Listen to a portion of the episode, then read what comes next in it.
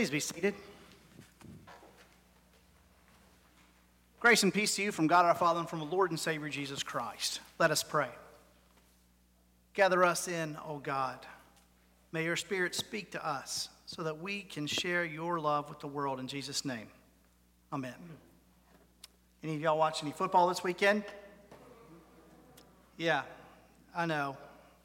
My team didn't win either. Well, one of them didn't.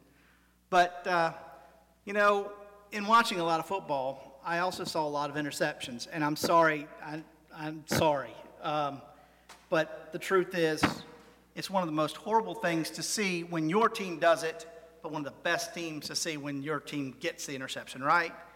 But now these are these quarterbacks are world-class athletes, many of them. They know how to throw a ball to where it's supposed to go and to the person it's supposed to go to. And so typically, if an interception happens, it's because it's not often because of a mistake, it's because something happens. A lot of times, while they're throwing the ball, they'll get hit. And so the ball won't go where it's supposed to go. And the reason for that is because the person, the quarterback, doesn't follow through. Because a follow through points the direction of where it's going to go. And I don't care what sport you're playing, follow through is always important, isn't it? If you're playing golf, the follow through is just as important as the backswing. If you're play if you're bowling, the follow through is important. Tennis, lacrosse, soccer, you name it, the follow through is always, always, always important because it sets the direction. But it's not just sports, you see because the follow through in life is also very, very important. And I confess to you today that I am not very good at follow through. Because you see, in life, when we say we're going to do something, the follow through is actually doing it, setting that direction. And I can assure you, there's a woman sitting in this room right now who knows for a fact that I am not good with follow through because she's leaving for school in the morning and says, Will you vacuum the house and fold the laundry and maybe pay the bills? And I say, Yes, dear, I certainly will. Now let me go back to sleep. And then she'll come home from school, and guess what I haven't done? I didn't follow through, right? And it's not just that. I mean, these are the things that keep me up at night. When I mean, well, let's put it this way. You know, they say that the road to hell is, is paved with good intentions. I am going to be driving on a 12 lane highway straight to Hades, okay? Because, and, it, and it's going to be a nice golden road because of all the things that, that not just that I say that I'm going to do, these plans that I have for myself, right? I mean, like, I have dreams. I'm going to write a book one day. Well, pff, that's really happening. You know, I'm 47 years old and do y'all see my name on any books? No. Why? No follow through. And, and so follow through is important because it can set your direction in life. Think about it. I know that there are some people that are wonderful with follow through, and every time they say they're going to put their they, they're going to do something, they do it. When they put their mind to it, they get it done. But for us normal people, it's not that way. I mean, now just think for a minute. What would your life be like if you followed through with everything that you said to yourself or others that you were going to do? Where would you be right now? Who would you be with? What would you be doing? Life would look very, very different if we just had a little follow through, wouldn't it? But I promise you that it's something we all struggle with. And I'll give you an example. How many of you have sat in this very room or one like it? And said to yourself, you know, that preacher, he's got a good point. I am going to read my Bible more. I'm going to pray more.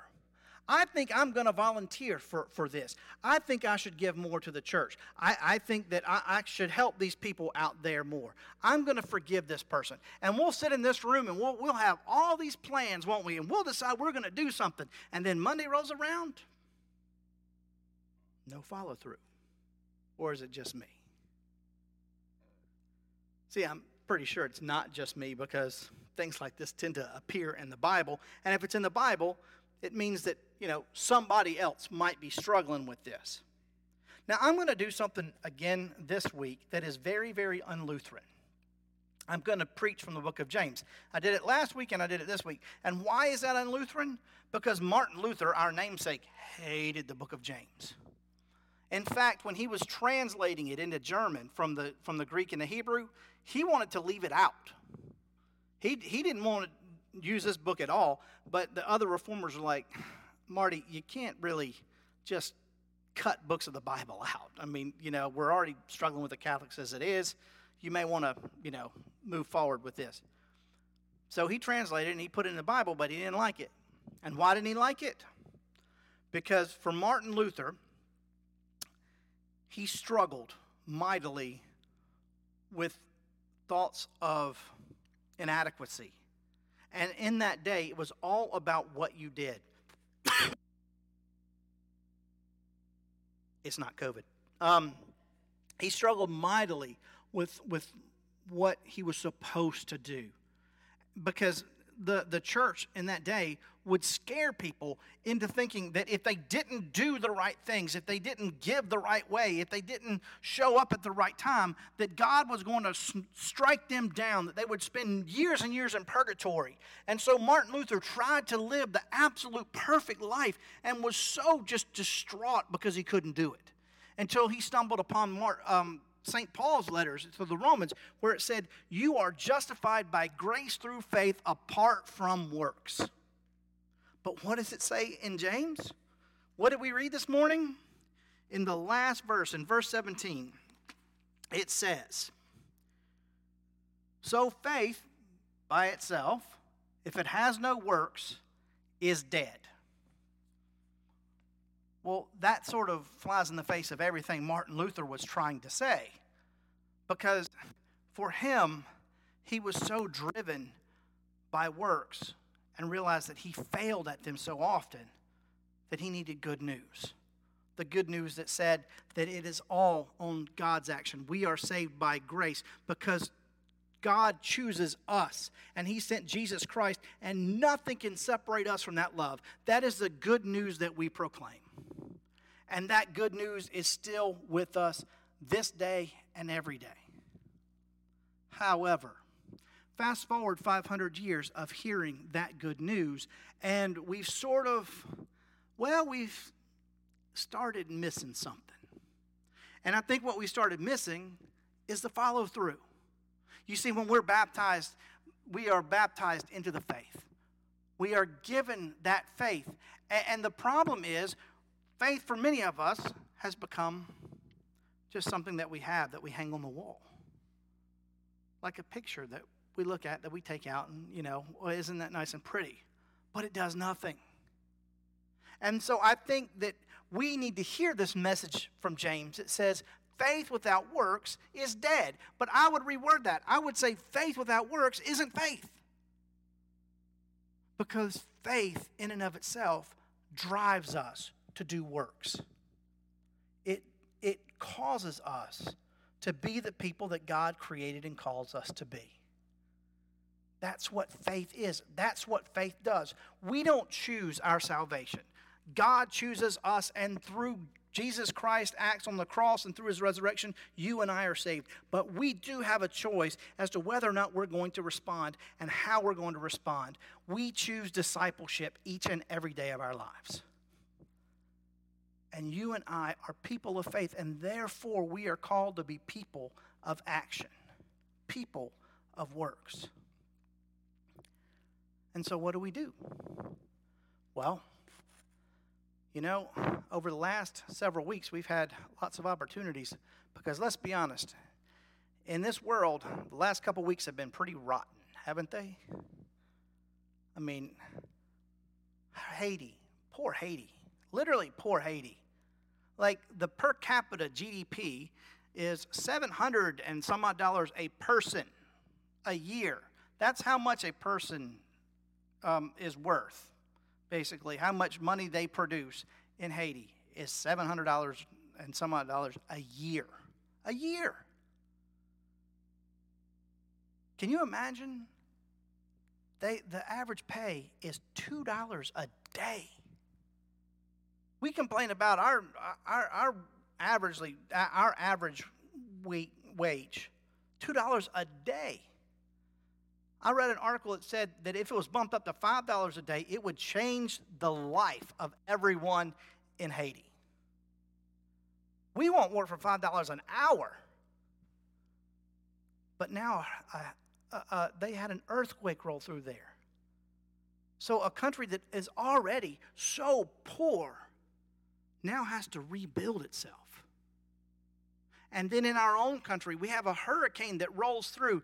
What was it, 16 years to the day that, that Katrina came through? Totally devastated New Orleans. And then the, the rains went all the way north, and, and flooding happened, and, and more people died.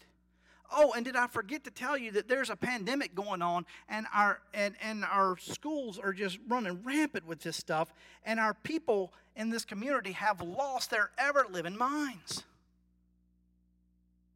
So what do we do? Well, look on Facebook, it'll tell you. Thoughts and prayers.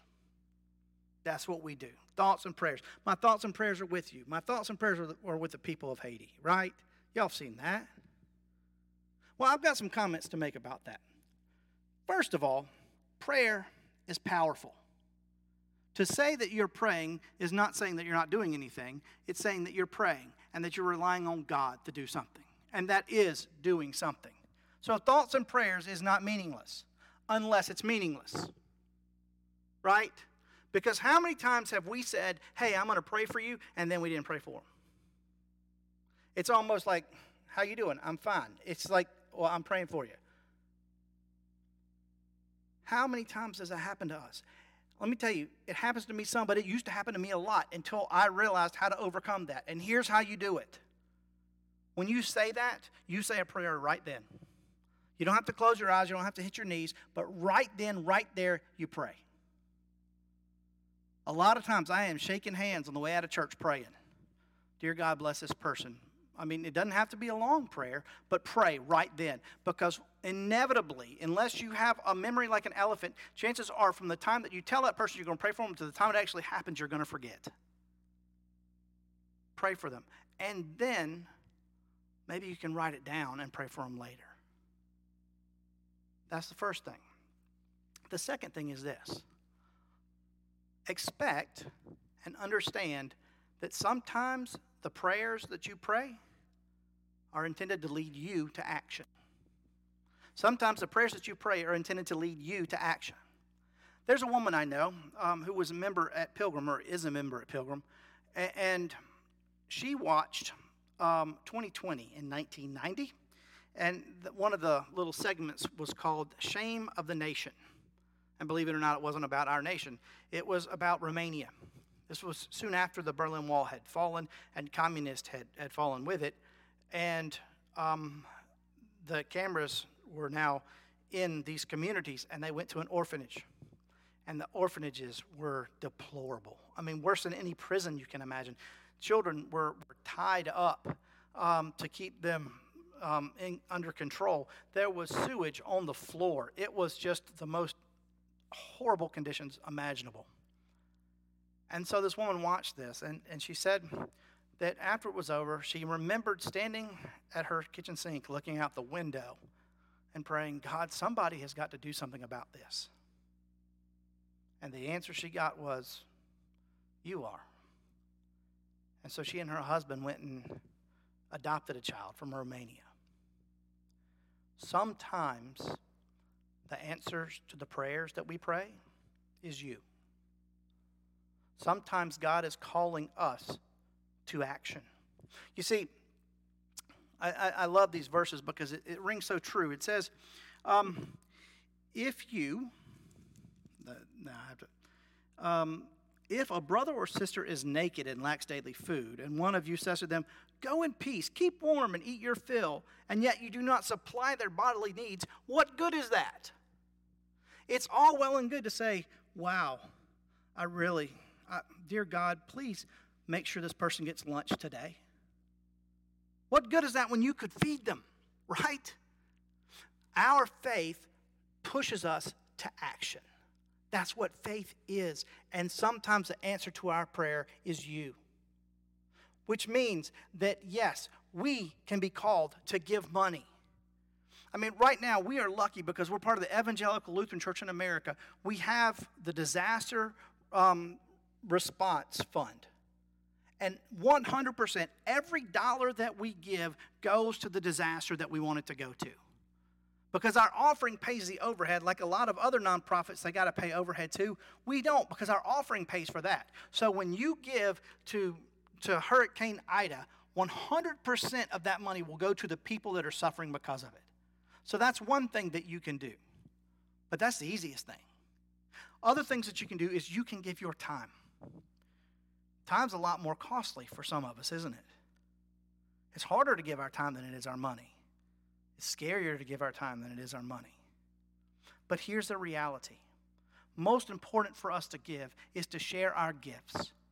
You have certain talents, certain gifts, certain certain skills that you can share in certain situations. And when those situations arise and you're praying for help, God said, "Hey, I've already made you for this." Step up and do what you've been called and created to do. At the beginning of the sermon, I asked you to imagine what your life would be like if you followed through with everything that you were called to do, that you said you were going to do.